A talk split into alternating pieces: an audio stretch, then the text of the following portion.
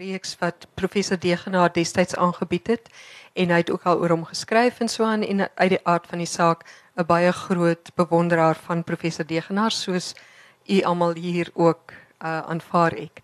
Uh uh gaan daar tyd vir vrae wees Etienne? nou maar goed. Uh indien mense wil vra, vra ek het die mikrofoon so kan in daai geval maar net 'n hand opsteek dan sal ek die mikrofoon bring. Uh en dan wil ek net vra selfone af asseblief. Dankie. Goed, uh dames en here, ek het toe net voor die gekom het gelees uit die eerste bladsy en uh toe sien ek dit kan nog steeds verwarrend wees waarmee ek eintlik gaan begin sodat ek net iets sê wat ek dan gaan herhaal. Uh Degenaar is Degenaar is verlede jaar ek dink in Julie dood.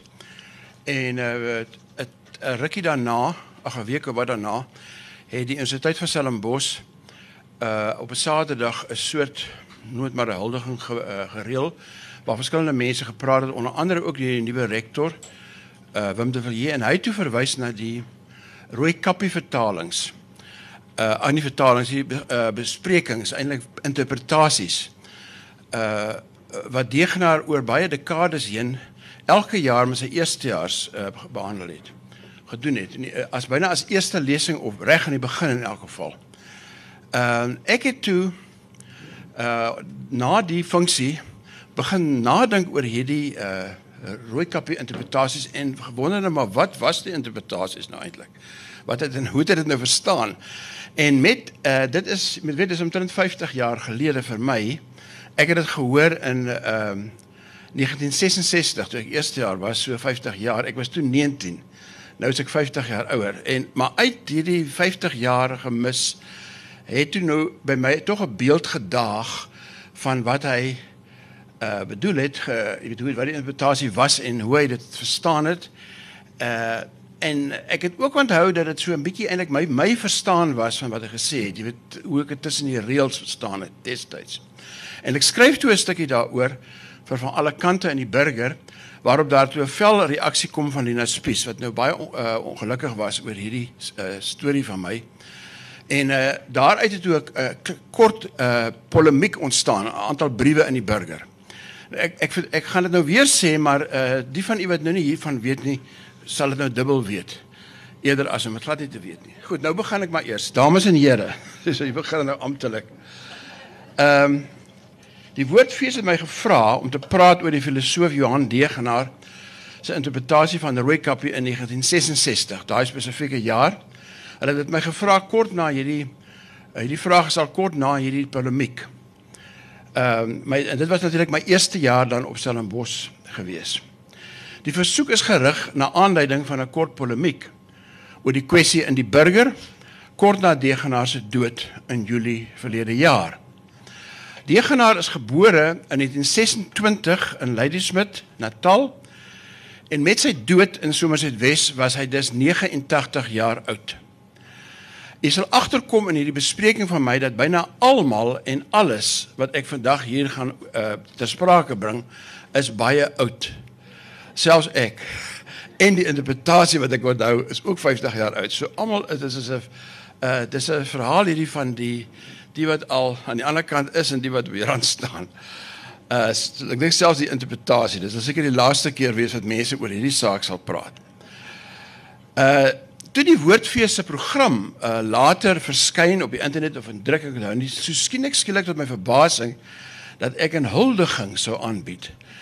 En uh ek het nooit beloof om 'n hulde uh hulde blyk uh, aan te bied nie. Ek wil van ganser harte vandag hulde blyk aanbied, maar die hulde sal net maar blyk uit die storie wat ek gaan vertel. Uh dit was nie my afspraak nie en ek het op daai stadium al die al dinge halfpad in my kop geskryf gehad toe ek nou hierdie huldiging van hoor. Nou wat ek gaan doen is om my bespreking in twee afdelings aan te bied. Ek kan dit ook miskien net as agtergrond. Ek het toe op stadium begin korrespondeer met Andrei de Tooi wat die eintlike kenner is van Degenaar. Ek is nie regtig 'n filosoof nie. Uh, hy weet alles. Uh en ons het toe gepraat oor twee dinge. Die een ding wat ons gepraat was hierdie interpretasie. Wat was die interpretasie nou eintlik? Hoe kan ek kom aan meer inligting daaraan? Uh wat is verkeerd? Hoekom het Vaslina so ongelukkig ensovoorts? Die ander onderwerp waaroor ons begin praat het, ek en ehm um, Andre nou uh, epos uh was oor hierdie enaardige persona wat Degenaar gehad het. Hy was nie meer soos vandag se mense soort van homself nie. Hy het 'n hele spesiale houding gehad, amper 'n spesiale kleredrag en dit was alles deel van 'n rol wat hy amper gespeel het wat dan 'n soort intellektuele teaterdinamika in sy klas veroorsaak het of help veroorsaak het. So ons het toe daaroor gepraat. Hierdie besondere persona van Degenaar, waar kom dit vandaan? Hoe het dit opgetel en ontwikkel? So ek gaan nou oor hierdie twee sake, oor die rooi kappie uh, problematiek en dan hoe het 'n Degenaar gekom aan sy, kom ons noem dit nou maar persona. Sy sy sy sy, sy beeld na buite, sy masker wat so effektief gewerk het in sy rol hier op hierdie tyd. Dis die twee uh dinge waaroor ek gaan praat. So nou wat ek tussen die reëls gehoor het destyds in verband met ehm um, uh ehm um, uh met Roy Kappie en wat ek dus vandag verder gaan uitwy. Het ek slegs in my eie kop, het slegs in my eie kop geleef en bewaar gebly. Dit was nie letterlik wat Degenaar uh, se interpretasie was nie. Dit kan ek nie onthou nie. Dit was wat ek daarvan verstaan het, wat ek tussen die reëls ge gehoor het, soos ek dit nie van alle kante stuk staan het. So dit mag dalk taamlik sterk ooreenkom met wat Degenaar gesê het, maar dis meer wat ek in my eie kop aan die skryf was, weet toe hy daai ding gelewer het. Dis wat ek onthou het. Dis wat op 'n of ander manier die 50 jaar oorleef het. Uh Degenaar sou ook nie in die klas kon gesê het presies wat ek uh daarvan gemaak het 50 jaar later in my herinnering nie. Nou u sal sien in die verdere bespreking dat daar wel 'n geboekstaafde interpretasie wat Degenaar self geskryf het was van wat hy genoem het die filosofiese interpretasie van Rooikappie wat sterk ooreenkomste vertoon met wat ek tussen die reëls gelees het en 50 jaar lank in my kop uh bewaar gebly het. So miskien het hy tog so iets gesê of iets wat so verstaan sou kon word in daardie jaar uh, 1966. Ek het byvoorbeeld in my kop die rolspelers in Roykappie. Dis nou die wolf, Roykappie, die ouma, die ma, almal dan sekere werklike persone herlei. Nou dis sou Degenaar tog nie in die klas kon gedoen het nie. Ek het was wel by magte om dit te doen want ek het dit nie uitgespreek nie. Dit in my kop gebly, uh, bewaar gebly. Ek kon dit stilweg doen en onthou so lank. Nou goed, na hierdie uiteensetting van wat ek tussen die reëls gehoor het destyds en wat ek daarvan gemaak het. En ehm uh, en van eh uh, Lina Spies se heftige beswaar daarteen. Lina was trouens uh, 60 jaar gelede in sy klas. Ek was in sy eerste jaar klas. Ek was 50. En Lina het dit nie gehoor nie. Hy het nog nie sy rooi kappie uh sprokies uh interpretasie begin nie. Dis eintlik nou die groot swak been waarop sy dan staan, want ek het ten minste iets gehoor, sy het niks gehoor nie. Maar sy's nogtans sy is nogtans baie ongelukkig daaroor gewees want sy voel ek het die twee ek het die twee van die rolspelers ek maar sê te nagekom in my in my uh, private verstaan van sake. Nou dis dan die eerste deel en dit noem ek dan die rooi kappie saga. Ons gaan daarmee begin. Die tweede afdeling noem ek die formasie van Degenaar se ikoniese persona. Uh Degenaar was 'n ikoniese persona, hy 'n uh, figuur, hy het, hy het 'n soort van 'n 'n bepaalde houding of standpunt of ingesteldheid verteenwoordig wars van die heersende uh, wat mense destyds genoem het die hegemonie, weet die Christelik nasionale soort van kultuur aan die een kant en die gaan haar amper alleen op sy eie. So in daai hy daai ikoniese status gehad en persona gehad. So daaroor gaan ek dan praat. Die vorm hoe is dit geformeer? Hoe het dit ontstaan? So hierdie tweede handel uh, handel dan oor sy herkoms, waar kom hy nou eintlik vandaan? Het hy as dit ware, jy weet, is hy gebore in die een of ander uh groot geleerde rektor se huis van waar hy al hierdie wysheid en vernuf vandaan gekry het? Waar kom hy vandaan? Dan het ek uh opgespoor 'n paar van sy skryfoefeninge op skool wat hy eens dan het aggeskryf het, net so vir die vir die lekker. En dan ehm uh, uh uh uh gaan dit oor sy sy tydstudie so 'n bietjie in Nederland daar rondom die jare 49 50. Hy was reeds aangestel in 1949 as dosent. Maar dit lyk my hy het byna onmiddellik toe uh, so het miskien met 'n beurs of so in Nederland toe gegaan en daar aan Groningen gaan studeer. So ek praat dan daaroor en dan praat ek oor hoe het hy homself geprofileer later? Wat is so 'n profiel het hy wat het die uh, profile assume? Jy weet hoe het hy homself aan die studente begin toe hy terugkom van Nederland? en hoe het hy hierdie ikoniese figuur geword? Nou hoop ek dat hierdie twee afdelings alles tesame dan een groot huldiging sal vorm. Ek maar hoop dit werk so uit. Want doen dan kan dit stel ek nog die ander kant ook tevrede. Nou goed, eers dan die rooi kappie saga.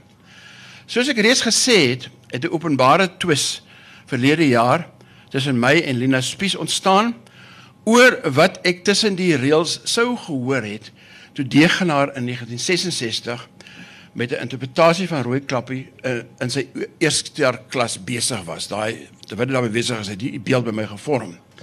Ek was toe 19 soos ek al gesê het. Um, en ek het in my kop terwyl hy gepraat het, dink ek uh sy interpretasie stilweg aangepas by die omstandighede van daai tyd. Ek het gesoek, gesoek na raakpunte. Hoekom vertel hy dit nou? Jy weet, wat is die omstandighede van die van die om van daai onmiddellike omgewing waarin hy dit nou vertel? Hoekom sou hy dit vertel? En ek het gedink ook aan ons as studente wat daar gesit het. Ons is op 'n bepaalde traject. Ons is nou hier op Stellenbosch. Ons is veronderstel om te ontwikkel op 'n sekere rigting. Ons is op 'n sekere weg, kan jy amper sê. So hoe affekteer dit eintlik wat hy sê nou vir ons? Wat het met ons te, te maak hierdie interpretasie? En ek het gedink eintlik aan die hele era waarin ons leef. Jy weet daai hele tyd 1966, die omstandighede. Iemand het hou dat Degenaar was gefokus geweest kan ek amper sê op godsdienstige kwessies. Daai hele kwessie van die hiermaals eerder as hiernamaals is is die 50er jare. Dis hoekom Lina byvoorbeeld baie dikwels met die hiermaals namaals de mekaar is want sy was 'n 50 in die 50er jare by hom. In die 60er jare het die opbouende krisis in Suid-Afrika, politieke krisis of drama van Suid-Afrika uh degenaar al meer in beslag geneem, ook jare voordat hy professor van filosofie uh, van politieke filosofie geraak het dis die hele wat in die omgewing aan die gang was in die nuus was in die koerant was moes ook op 'n of ander manier verband hou met wat hy besig was om on, aan ons te vertel hier oor die kappie. So al hierdie goed het in my kop soort van dan gegel tot ek hierdie interpretasie uh in aanhalingstekens van sy interpretasie nou weet gekry het. Nou gaan ek iets vertel oor daai tyd. Op op 6 September 1966 so wat 6 maande na die interpretasie van Rooikappie of van my interpretasie van sy interpretasie is HF verwoed met messteke in ons parlement vermoor. Hierdie sluipmoord gepleeg deur 'n man van gemengde bloed. Ek het vandag vir die eerste keer gesien dat dit Safendas eintlik gemengde bloed was. Ek het dit nooit besef nie. Hy was van gemengde bloed. Het Suid-Afrika geweldig geskut. Net soos die Sharpeville opstand in 1960 mense geweldig geruk het. Uh selfs in die rustige idilliese Stellenbosch kon hierdie onrus van die stemlose massas in Suid-Afrika wat besig was om te broei onder die oppervlakte. Hierdie bars in die geskiedenis kan ek maar amper sê wat verteenwoordig word deur die moord op verwoed. Kon dit gevoel word in Stellenbosch soos 'n aardbewing. Ons het altyd gevoel ons is geïsoleer daarvan, maar die aardbewing het ook hierso getrol. Nou dergelike insidente in daardie tyd het degenaar se teologiese fokus van die 50er jare in die uh, in die 60 jarige verskuif na die politiek. En dit was dan 'n belangrike faktor dink ek ook in my verstaan van hierdie in, van hierdie Rooikappie storie. Op Stellenbosch het die NG Kerk en die Broederbond in 1966 nog 'n baie belangrike invloed laat geld. Stellenbosch was 'n universiteit wat gewetensvryheid uh voorgestaan het of ondersteun het en hy het dissidente stemme eintlik goed geakkommodeer. Dit was nooit wat ek beleef het 'n bekrompe uh eng bekrompe universiteit nie. Maar tog uh was die beheersende mag, as ek maar sê nasionaal Christelik gesind. Die visie kanselier uh, uh, ek dink hy was die kanselier eintlik, maar daar word deesdae van hom altyd gepraat as die visie kanselier. J.S. Gericke was byvoorbeeld 'n sterk Christelik nasionaal gesinde broederbond. Hy het hom altyd gesien so langs die eerste minister as 'n belangrike toespraak word maak. Saam met hom is hy en plus al die tokkelokke. bestaan die woord nog. Uh al die tokkelokke wat op die studenteraad en in die primarius poste gesit het. Het hy dan hy of hulle die oorheersende sou mens noem kultureel godsdienstig politieke gees uh van Stellenbosch uh verteenwoordig. Ten spyte van die feit dat daar tog ook wel baie ander teenstemme was. Styd uh, dit was nie in in in uh, as ek maar sê 'n monomane universiteit nie. Ons het wel baie verskeidenheid gehad altyd en baie dissidensie ook. Maar hulle het hulle was aan die mag. Hulle sou as jy dinge regtig wou verander, dan sou jy hulle van ontslaa moes raak of hulle in elk geval moes moes oorkom. Die 'n ander faktor wat tipies was van daai tyd, die beheerraad op publikasies uh, het nogal sterk sensuur uitgeoefen, ook op die Afrikaanse letterkunde reeds. En ek onthou uit die eerste jaar dat die opperman wat my wat toe die professor daar by ons departement was, gesê dat skrywers nou hulle kritiese opvattinge of gedagtes in die toekoms in sprokies sal moet kamoufleer want hulle sal dit nie meer reguit kan sê nie. So dis alles 'n deel van hierdie opset 1966. Nou Degenaar was te midde van hierdie situasie bekend as die Sokrates van Stellenbosch. Dit was een van die so van titels wat hy gehad het in terme van hierdie persona, hierdie ikoniese figuur wat hy was. Hy was bekend gestaan as die Sokrates van Stellenbosch wat die status quo wou blootstel aan eksaminering en kritiese gesprek. Hy het vrae gebruik, dit was sy tegniek om vasgeroeste oortuigings of voortvarende opvattinge, jy weet, uh, opvattinge wat al te maklik was te ontseen nie, deel van sy tegniek. En hy het 'n krities analitiese mentaliteit by sy studente probeer kweek. Hy dis studente wat by hom aangekom het dikwels van skole in die platteland of elders waar hulle ja en amen geleer sê is op alles en hy het nie krities gedink nie en hy wou hulle 'n kritiese analitiese soort van 'n uh om 'n swaai amper laat beleef. Nou as gevolg hiervan het sommige van die teologiese studente wat in daardie tyd verplig was om by hom klas te loop, hulle moes filosofie doen. Hulle geloof verloor en hulle en of hulle roeping verloor. Natuurlik tot ontsteltenis van die kerk. En ek dink nie Degenaar het ooit so bedoel nie, maar dis soos dit nou uitgewerk het.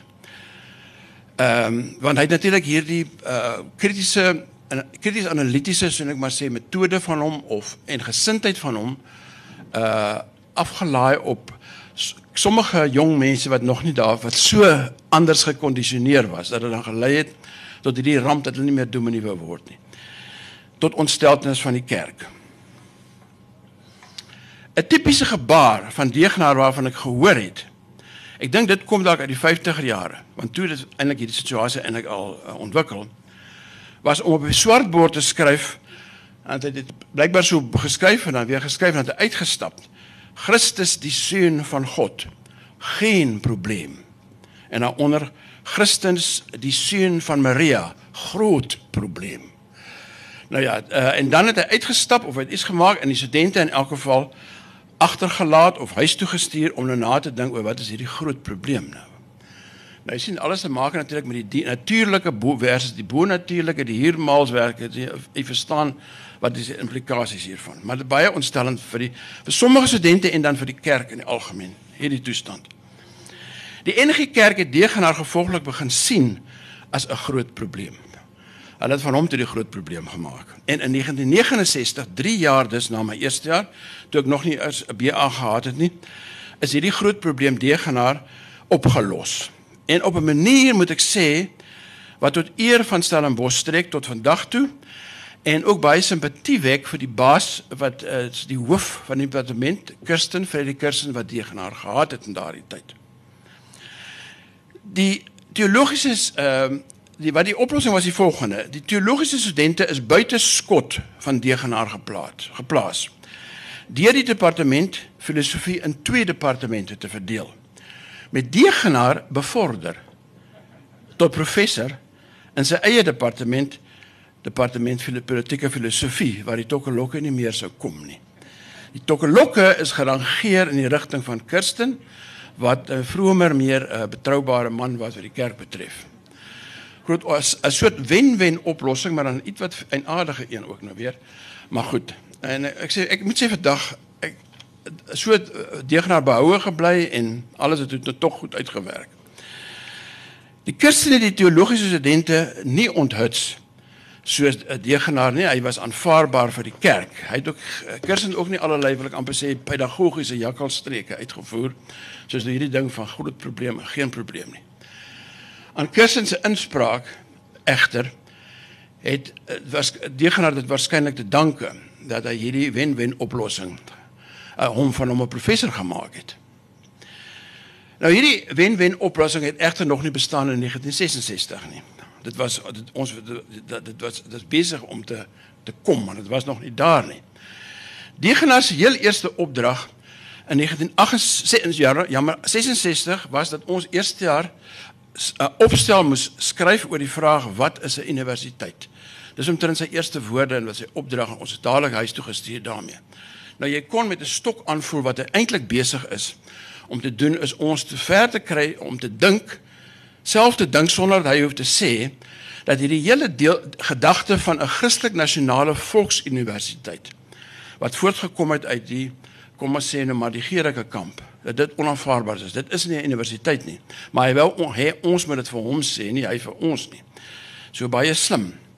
Ek het daai dag van die uh uh byeenkoms die Saterdag oor die gaan kom iemand na my toe sê ek het nou nog my opstel wat ek geskryf het. Wat is in sy tyd. Dit het so my so geaffekteer. Daai daai vertroue in my om dit te kan uitpleis vir myself en om te verstaan iets is verkeerd hierso. So dit was dit was die so, uh, effektiwiteit wat Degenaar uh, met sy besondere persone eintlik gehad het as dosent. Uh ons het gevoel daar is 'n spanning tussen Degenaar en daai bepaalde klaskamer en die stelsel om ons en dit het eintlik natuurlik daai klaskamer dan nog meer opwindend gemaak as as wat dit reeds was. 'n Mens verstaan Degenaar se posisie en rol binne die Stellenbosch van 1966 ook beter as jy na sy boekpublikasie van daardie besondere jaar kyk. Die titel was Die wêreld van Albert Camus Nou Albert Camus is natuurlik nie JSG Gericke nie en dis hulle twee wêrelde is die teenoorgestelde van mekaar. So jy kan sien dit alles is eintlik Degenau was besig om hierdie ikoon te word. Uh, was dit reeds maar was dit steeds besig om dit in te vul op allerlei maniere, ook deur sy publikasies. Ehm um, Goed, ek die jaar 1966 onthou ek dis taamlik goed alles wat aan die gang was, het eintlik daardie beeld wat ek van sy interpretasie gevorm het in my kop help kleur. So nie sy letterlike woorde so seer nie as al hierdie goed wat ek nou genoem het, en ek mee gewerk in die interpretasie wat ek toe gemaak het in my kop en behou het al die jare. Uh nou Degenaar ek gaan hom elke keer sê hy het 'n assosiasie by my gewek. Dan beteken dit hy het dalk nie letterlik gesê nie, maar dit is ek hom so half gelees het. Degenaar het, het ten eerste 'n assosiasie by my gewek tussen Rooikappie en die jong mens onder voogdyskap wat besig is om sy of haar eie weg te vind. Dit wil sê ons daar in die klas, die Stellenbosch student of eerste jaar van 1966 waarskynlik uit 'n konservatiewe Afrikaanse agtergrond maar omring van allerlei alternatiewe stemme wat in opkoms was in die 60er jare. Jy moet weet veral in die buitelands, dit was die, Rolling Stones en die Beatles en al die rocksterre en die Franse opstand van die Franse studente. Die hele wêreld het gezoom eintlik van 'n soort jeugopstand teen wat mense teen wat hulle gesien het as 'n soort vooroorlogse uh uh kultuur wat wat net nie gebreek maar gebreek wil word nie. So al daai goed op ons ingespeel as hy het ons in Suid-Afrika gesit uh terwyl ons dan aan die ander kant vir degenaar verpligting ek bedoel vir Gerike verpligting moes gaan luister uh, in die studentekerk daai eerste 14 dae. So dit uh, ek het gedink Rooikappie is dis so iemand of dat degenaar dit so stel. 'n Jong mens uh, wat nog so half sien maar 'n laat puber is of so op besig om uh, uh, uh, haar lewenswandel te begin en uh, sou kon afwyk of sou op die op die goeie weg veilige weg kon voortgaan. Ek het ek het daar met ons verbind. Die veilige weg na ouma wat rooi kappie in opdrag van haar ma moes volg, het ek weer eens so onder invloed van degenaar geassosieer met die behoudende Christelik nasionale veilige weg wat in 1966 nog sterk aan ons voorgehou is op Stellenbosch. Ek onthou dat ons verskeie kere in die dooptyd die eerste vier dae gemarseer is na die een of ander uh, onder andere na Gerike wat dan vir ons hierdie veilige weg baie sterk beklemtoon het. Dit ek het gedink die veilige weg waar hy waar hy kwas geplaas word sou vergelyk kon word met wat hier aangaan met ons eerstejaars. Wat so gewaarsku word en gewys word waarna toe ons met hoe waar ons weet lewenswandel toe moet rig. Die mandjie kos wat na ouma gedra moes word deur rooi kappie het my laat dink aan die sirkulasie van die middele van behoud tussen die geslagte wat 'n tradisie vorm. Né? Nee? Ouma, ma, uh do, uh ouma, ma en dan rooi kappie die kind, die dogter en hierdie uh, dra van die kap van die mandjie kos kan ook iets voorstel soos die dra van 'n mandjie waarin daar allerlei waardes en idees wat hierdie wat hierdie uh tradisie voed en behou. Jy weet ek het die mandjie kos as so iets geïnterpreteer nou weer eens terwyl deegnaam miskien iets anders gesê het. So dit vir my gevoel. Die drie geslagte aan mekaar verbind, ouma, ma en kind. Die mandjie kos, die voorgeskrewe veilige weg wat rooi kappie deur die wildernis, die woud moes help na 'n veilige tuiskoms by ouma. Dit het alles vir my baie geklink na 'n preek van Gerike in die Studentekerk. Wie sou ouma gewees het volgens hierdie denkpatroon wat deegnaar by my laat posvat het? 'n Mens wil die geliefde en gerespekteerde professie uh, professor Freddie Kirsten nie graag assosieer met 'n ouma by wie die tokkelokke langs die veilige weg moes tuiskom nie. Hy was daarom nie so, jy weet, gewees nie. Hy was nie Gerike nie. Maar, maar professor Kirsten het die een Griekse filosoof na die ander behandel, maar dan altyd by voorbaat gerelativeer en as dit ware geneutraliseer met 'n Christelike gebed. Het elke klas begin met 'n Christelike gebed, so as jy nou by Sokrates kom, dan uh voel jy Christus, uh lees mee, is ook in die klas. So hy het op 'n manier dit tog onskadelik gemaak. Hierdie stof wat eintlik die studente moes opwen en moes moes prikkel en moes elke week anders laat dink en so. Hy het ook nie soos ek sê die student die tokolokke op enige manier wat ek kan onthou met vrae en pedagogiese streke en so soms ehm um, jy weet uh, ongemaklik laat voel nie. So ek wil nie dit met hom verbind nie, maar ek het dit tog vir hom verbind. Dit was maar net in my eie kop. Ek doen dit nou na lank. Ons is almal amper dood al so. Nou sal ek dit maar sê ek het tog aan, aan hom gedink as ouma. Die wolf wat rooikoppie voorkeer en haar met opmerkings of vrae van die veilige weg laat afdwaal na 'n blommeveld het ek in 66 geassosieer natuurlik met Degenaar self of althans met 'n denker soos hy wat aanmerkings maak of vrae stel oor die veilige weg oor die gehoorsaamheid aan ma en oor die al ewige terugkeer na ouma. Jy weet so het ek nou dis die beeld het gevorm in my kop. Nou Lina se spies was baie kwaad oor hierdie stories het my nie geglo nie. En sy gevoel ek eh, dat ek sowel Johan Degenaar as Freddy Kirsten wat altyd wonderlike mense is te nagekom het En ehm um, ja, nou ja. 'n Brief van G. Boonstra aan die burger het my blykbaar probeer steun. Uh, meneer Boonstra skryf: My interpretasie van die rooi rooi uh, kappie metafoor was eenvoudig: rooi kappie verteenwoordig die onskuld, ouma die tradisie, wolf is die nuwe ideologie of denke of magte wat die tradisie en die onskuld insluk. En die jagter houtkapper is die redder of vroedvrou met die geboorte van 'n nuwe dialektiese waarheid help. Ek weet nie hoe presies. Ja, dit kan seker. Ek weet nie ek weet nie ek weet nie hoe 'n nuwe dialektiese waarheid uit die houtkappery. Maar in elk geval, dit was sy sy, sy manier hoe hy dit gestel het en hy was duidelik uh omdat Lina se brief toe nou reeds verskyn het, wou hy duidelik vir my help. Jy weet hy wou my bystaan. Nou ek waardeer tot vandag nog die rugsteen wat ek ontvang het van G Boonstra baie baie diep.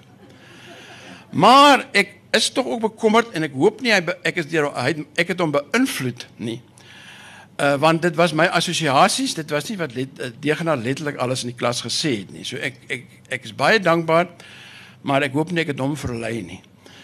Ehm um, Ek dink dit is wel moontlik om die assosiasies te lê wat ek in my van alle kante stuk gestel het en nou ook weer.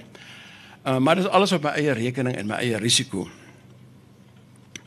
'n Sleutel tot Degenaar se gebruik van rooi kappie in die 60e jare is aan my gegee nou onlangs deur Arnold Skoonwinkel, nie ons een die uh, fisierektor nie, maar 'n ander Arnold wat familie is van hom.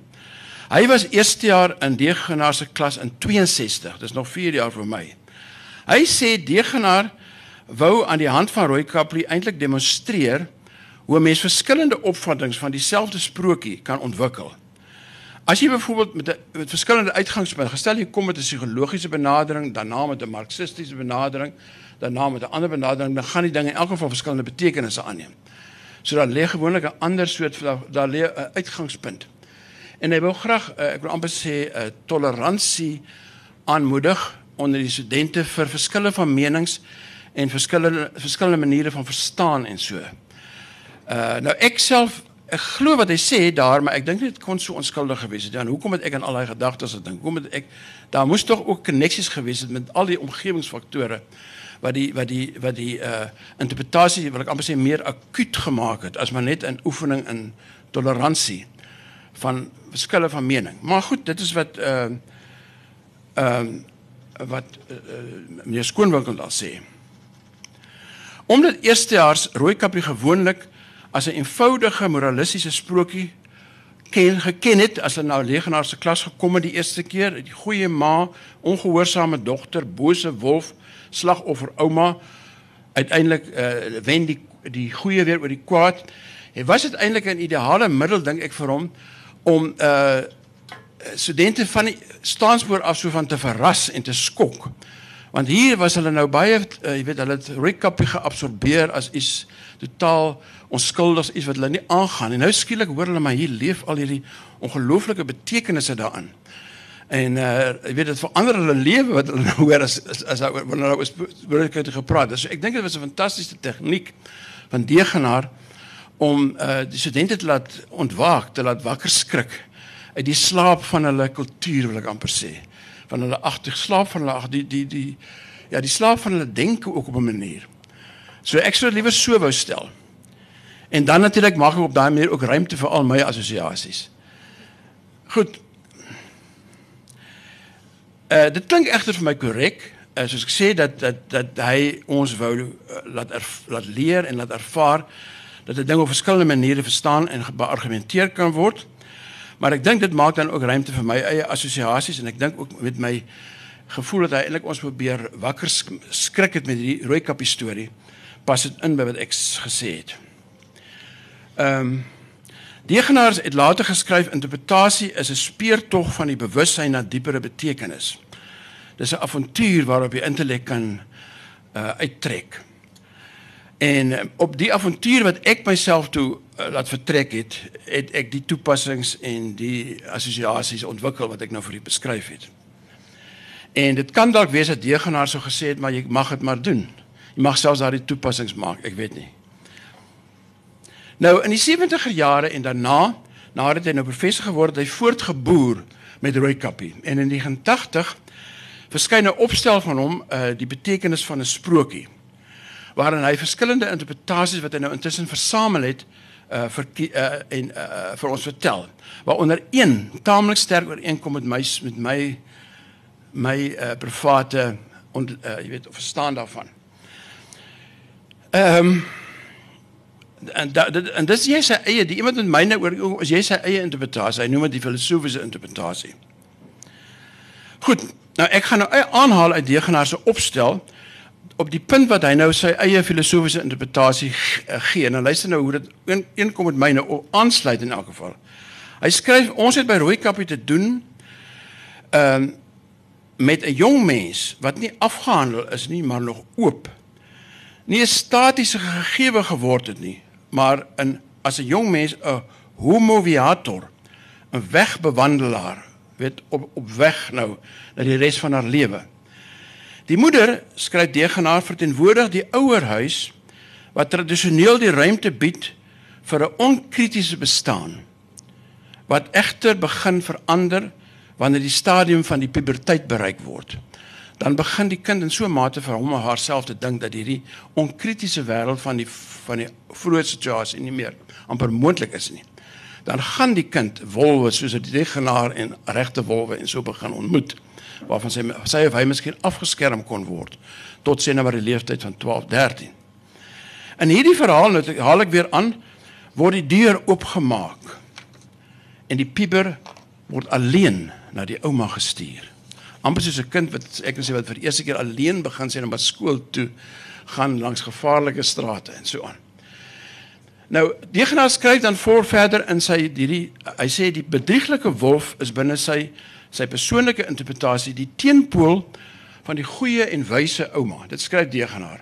Maar skryf hy, die wolf se optrede is nodig om Rooikappie na werklike insig en kennis te laat groei en maar ook moreel werklik sterk te maak. Sonder daardie ontmoeting met die wolf sou sy nie 'n regte egte, as ek maar sê, groei uh uh verstaan uh tuiskom in 'n ander soort uh uh besef as waarin sy was as kind. Kom beleef dit nie. So daai hele trauma is omdat sy dit oorleef 'n enorme wins vir haar ook op 'n manier. Nou dis wat Degenaar dan sê in sy filosofiese interpretasie. Dis nou nie presies wat ek gedink het nie, maar ek dink dit dit help my ten minste net soveel as meneer Boonstras se ondersteuning. So dit klink nogal wat na wat ek gedink het. Nou dit was my baie troosryk in die lig van van Lina wat nou nie hou meer van my nie. Uh toe ek net dit hoor lees. Daar bestaan volgens Degenaar se opstel ook 'n ritualistiese interpretasie waar volgens Rooikappie die so somer simboliseer wat dan deur die winterwolf verslind word maar later herbore word in die volgende seisoen. Hy noem dan ook 'n paar ander interpretasies en daarin ek nie gedink nie. Ook sê hy 'n moralistiese interpretasie uh wat eintlik maar die gewone een is waar volgens Rooikappie se ongehoorsaamheid en sy naïwiteit lei tot traumaties katastrofale gevolge waar hy sê 'n groot les leer. Dis maar soos ons dit nou as altyd verstaan het. Dan weer 'n interessante een, hy sê daar's ook 'n psigologiese interpretasie. Skryf die genaar. Uh hy sê in die in die psigologiese interpretasie kan Rooikappie se rooi kappie op haar ontwakende seksualiteit as puberdui want wat en wat ons nou eintlik weggelaat het om te sê toe ons sê sy vertrek as jy weet nou, nou wat sy ryp is om 'n keer alleen te probeer kom erns is sy natuurlik dan ook besig om uh, uh, as puber seksuele ryp te word en so kan die rooi kappie iets aantoon in die verband. Die wolf verteenwoordig dan in so interpretasie haar verleier en of eintlik die stem van haar eie id wat soort van begin praat met haar. En dan uh, sê in die vertelsie waar sy die vermomde wolf later in die ouma se bed aantref. Volg daar 'n gevaarlike verkenning deur Rooikappie van die wolf se oë, sy ore, sy tas en sy proe. Jy weet, uh, so dit word dan hierdie uitvraai oor sy sy kenmerke neem dan heeltemal 'n ander kleur aan as wat ons nou in die moralistiese uh, ken.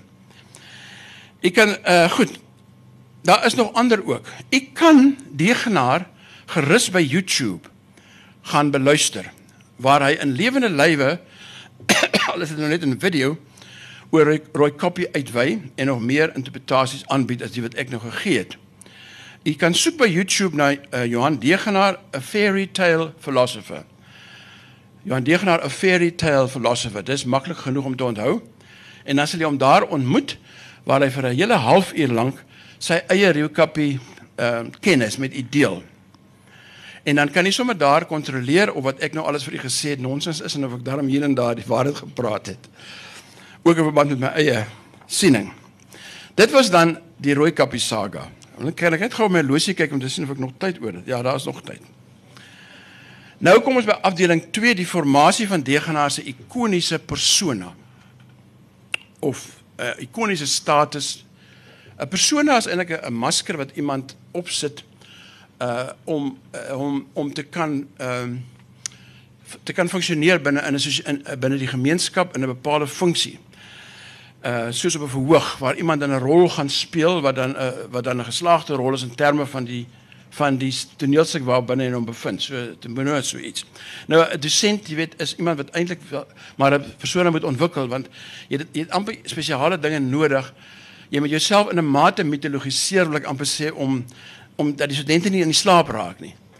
So Degenaar was vrek goed geweest daarmee.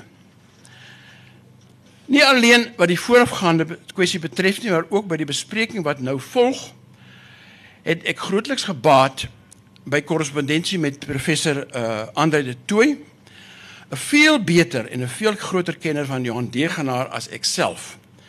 Trouwens, ek wil sommer van hierdie geleentheid gebruik maak om die mantel van degenaar kenner uh om ander de toe se bekwame skouers te hang vir die toekoms. Want ek is 'n letterkundige wat al te swaar op my verbeelding staat maak. Sy kennis en sy insig in die filosofie in elk geval is up to degenaar, ek kan sê. Ek is nie regtig dink ek uh die regte man nie. Maar goed, ek sal vir u sê gebied wat ek gee wat ek het. Johan Degenaar se seun Mark het my ook baie vriendelik voorsien van materiaal waarmee ek nou kon werk om nou agter Degenaar se ikoniese persone aan te soek. Ek kon oorgens gebruik maak ook van die opgeskrewe herinnering van iemand wat ek nie mag identifiseer nie. Daar lê 'n verbod op. Maar dis iemand wat Degenaar van naby geken het vanaf 1950 tot met sy dood verlede jaar. So van die persoon uh se uh aantekeninge wil ek ook gebruik maak sonder om verder te sê wie dit is. 'n uh, aardige aspek van Johan Degenaar in die sin dat dit oënskynlik nie pas by die beeld wat 'n mens van hom gevorm het as 'n besonder verfynde, skaafde soort en ek weet ver ontwikkelde kritiese dosent nie. Is sy agtergrond as 'n plattelandse gewone plattelandse bietjie arm uh, boesseun. En hy was ook die seun gewees van 'n Natalse rebel tydens die Anglo-Boereoorlog. Dit sê ag soort agtergrond. Degenaar was iemand van hoogs verligte denke, van keurige maniere. Hy het so effens Nederlandse intonasie selfs gehad. Jy kan sê sy persona was die van 'n geestelike aristokraat van 'n amper ouer soort. Wie gelou het ek daai soort manne maniere gehad. Die geestelike aristokraat van daardie era wat van die 50er jare so al terugtrek in die 20ste eeu. Maar Degenaar, ten spyte van hierdie kenmerke, stam uit 'n gewone betreklik behoeftige boerefamilie. Met 'n arm pa en wie mens wel uh, Johan se gees van dapper verset miskien terugvind want hy was 'n rebel. Die gesin het hoofsaaklik geleef van ma van kamers wat sy ma uitverhuur het want sy pa was later taamlik sieklik. So hy het trouens my eie pa het ook so groot geword Hy was ook hy was 'n weeskind my eie pa en dit een oplossing vir so 'n weduwee was as sy nie geld geërf het nie was om haar kamers te begin uit hier aan die plaaslike onderwyseresse en so. So Deegnaar kom uit so 'n agtergrond. In die boek Gesprek sonder grense wat saamgestel is vir Deegnaar se 80ste verjaardag is daar 'n foto van sy pa met 'n bordjie waarop die woord traitor staan. Die foto is geneem kort voor of na sy pa se vonnis van 1 jaar gevangenisstraf en 50 pond boete. Nou ek wil nie eens dink wat 50 pond werd was in daai tyd nie. Uh miskien het hy sy hele lewe lank afbetaal. dit is so arme afgeval. Ander fotos in daai selfde boek toon Johan as seentjie saam met sy ouers by die herdenking van die groot trek in 1938.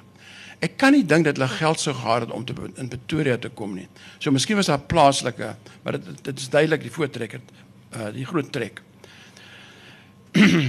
die wolf het soms aan die degenaar gesin se deur geknaag. En mense wonder dikwels hoe daar betaal is vir Johan se eintlik teologiese studies op Stellenbosch. Ek ek kon nie daai antwoord daarop vind nie. Nou wat ek maak van hierdie skraps inligting oor die besondere verrassende agtergrond is dat degenaar ek wil hom nie noem 'n loyale Afrikaner nie. Ek sal hom liewer wou noem 'n toegewyde Afrikaans sprekende persoon wat eintlik die ideale pos denkbaar vir hom in Stellenbosch gevind het, naamlik 'n pos waar hy kon werk aan die ment mentaliteit van die mense wat sy lief wat hy liefgehad het, sy eie mense. Hy was dit wel vir my 'n Afrikaner so half op 'n manier, maar hy het sy as lewensdag gesien om te werk aan die mense se mentaliteit om hulle koppe oop te maak en hulle harte oop te maak. En dit was 'n manier wat terselfdertyd goed sou wees vir ander mense, vir enige mens. Vir alle Suid-Afrikaners. So sien ek eintlik uh, sy sy identiteit na aanleiding ook van die inligting oor sy agtergrond. Na sy viering van die groot trek saam met sy ouers in 1938, tel ek weer 'n spoor van Degenaar op in 1942. Hy was toe 8 16 jaar oud, moontlik in standaard 8. En want daar kom uit Mark Degenaar se versameling dan so blaadjies na vore van tekste wat hy geskryf het op skool. Nou ek gaan net so een vir u lees. Ehm um, so klink 'n stukkie van sy skryfwerk as 16-jarige op skool, daar erns in Natal. Skugter en skaam maak die maan aanspraak op haar plek in die hemele en een na die ander verskyn die sterre.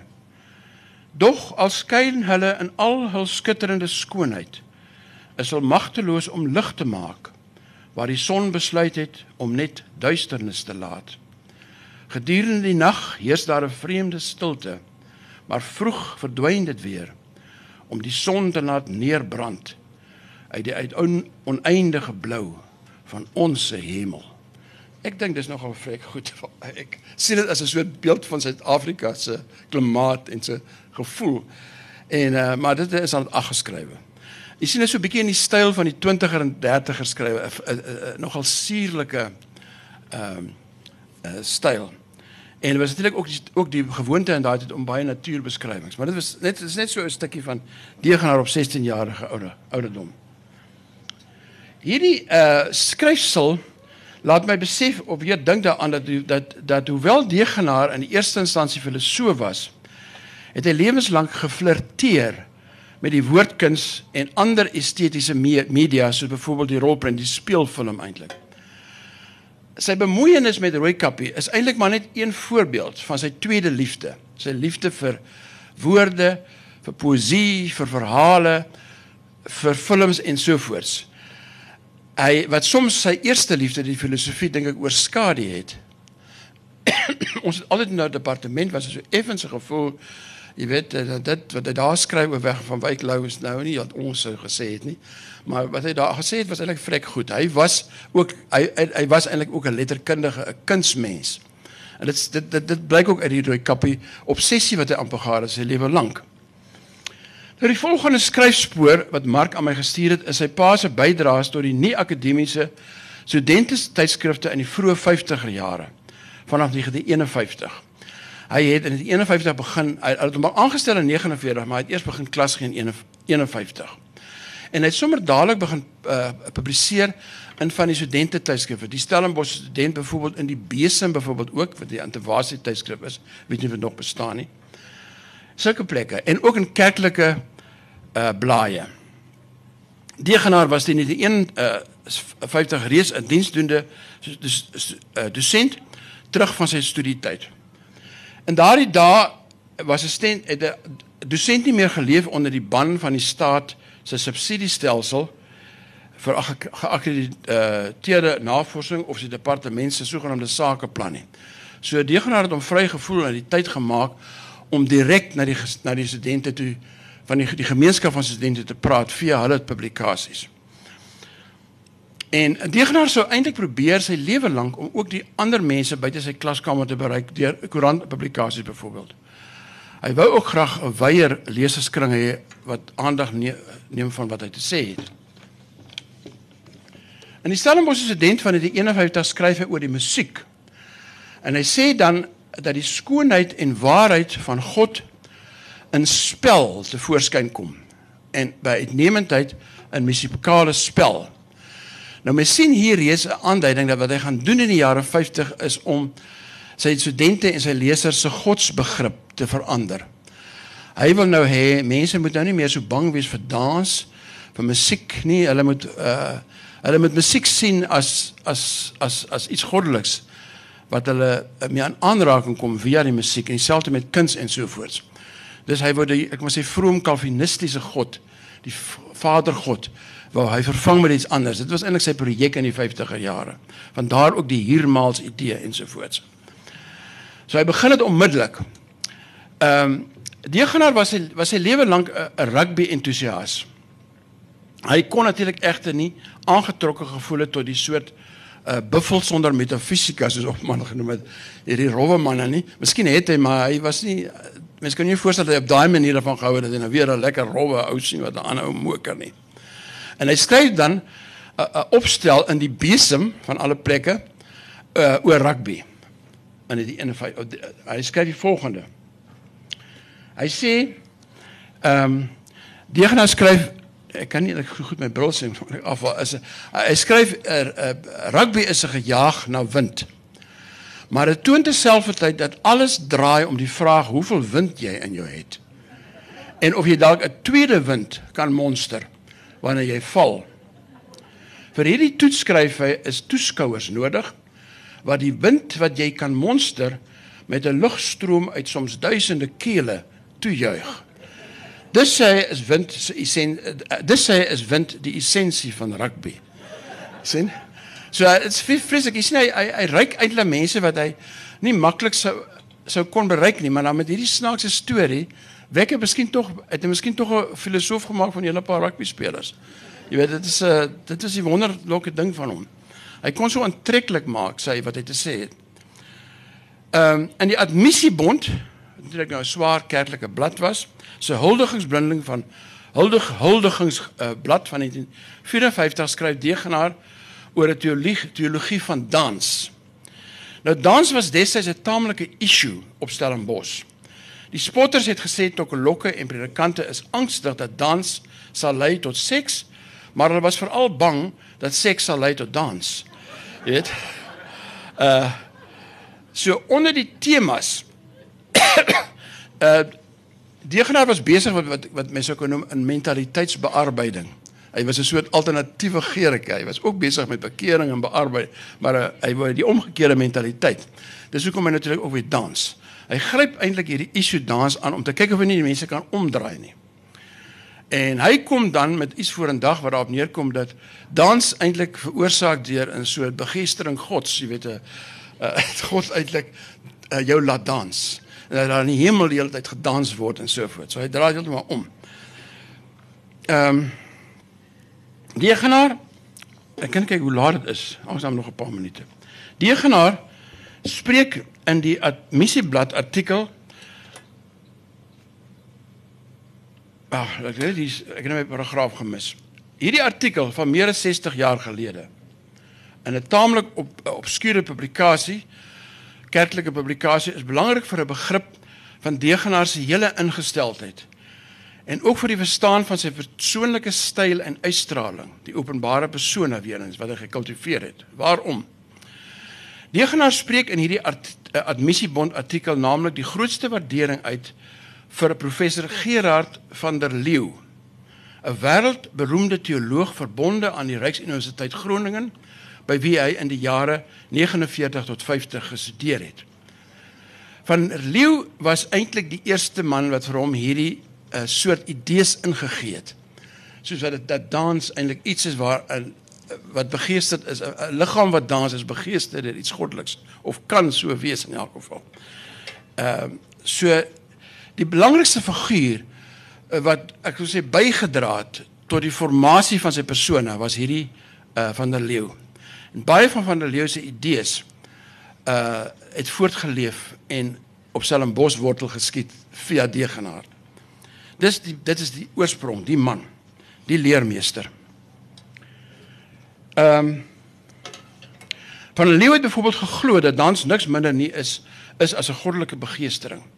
En hierdie uh mening van hierdie mening maak 'n uh, degenaar dan dankbaar gebruik in sy wil ek amper sê herinterpretasie van dans vir die Stellenbosse gemeenskap wat dink dit is sonde en dit is gevaarlik en so.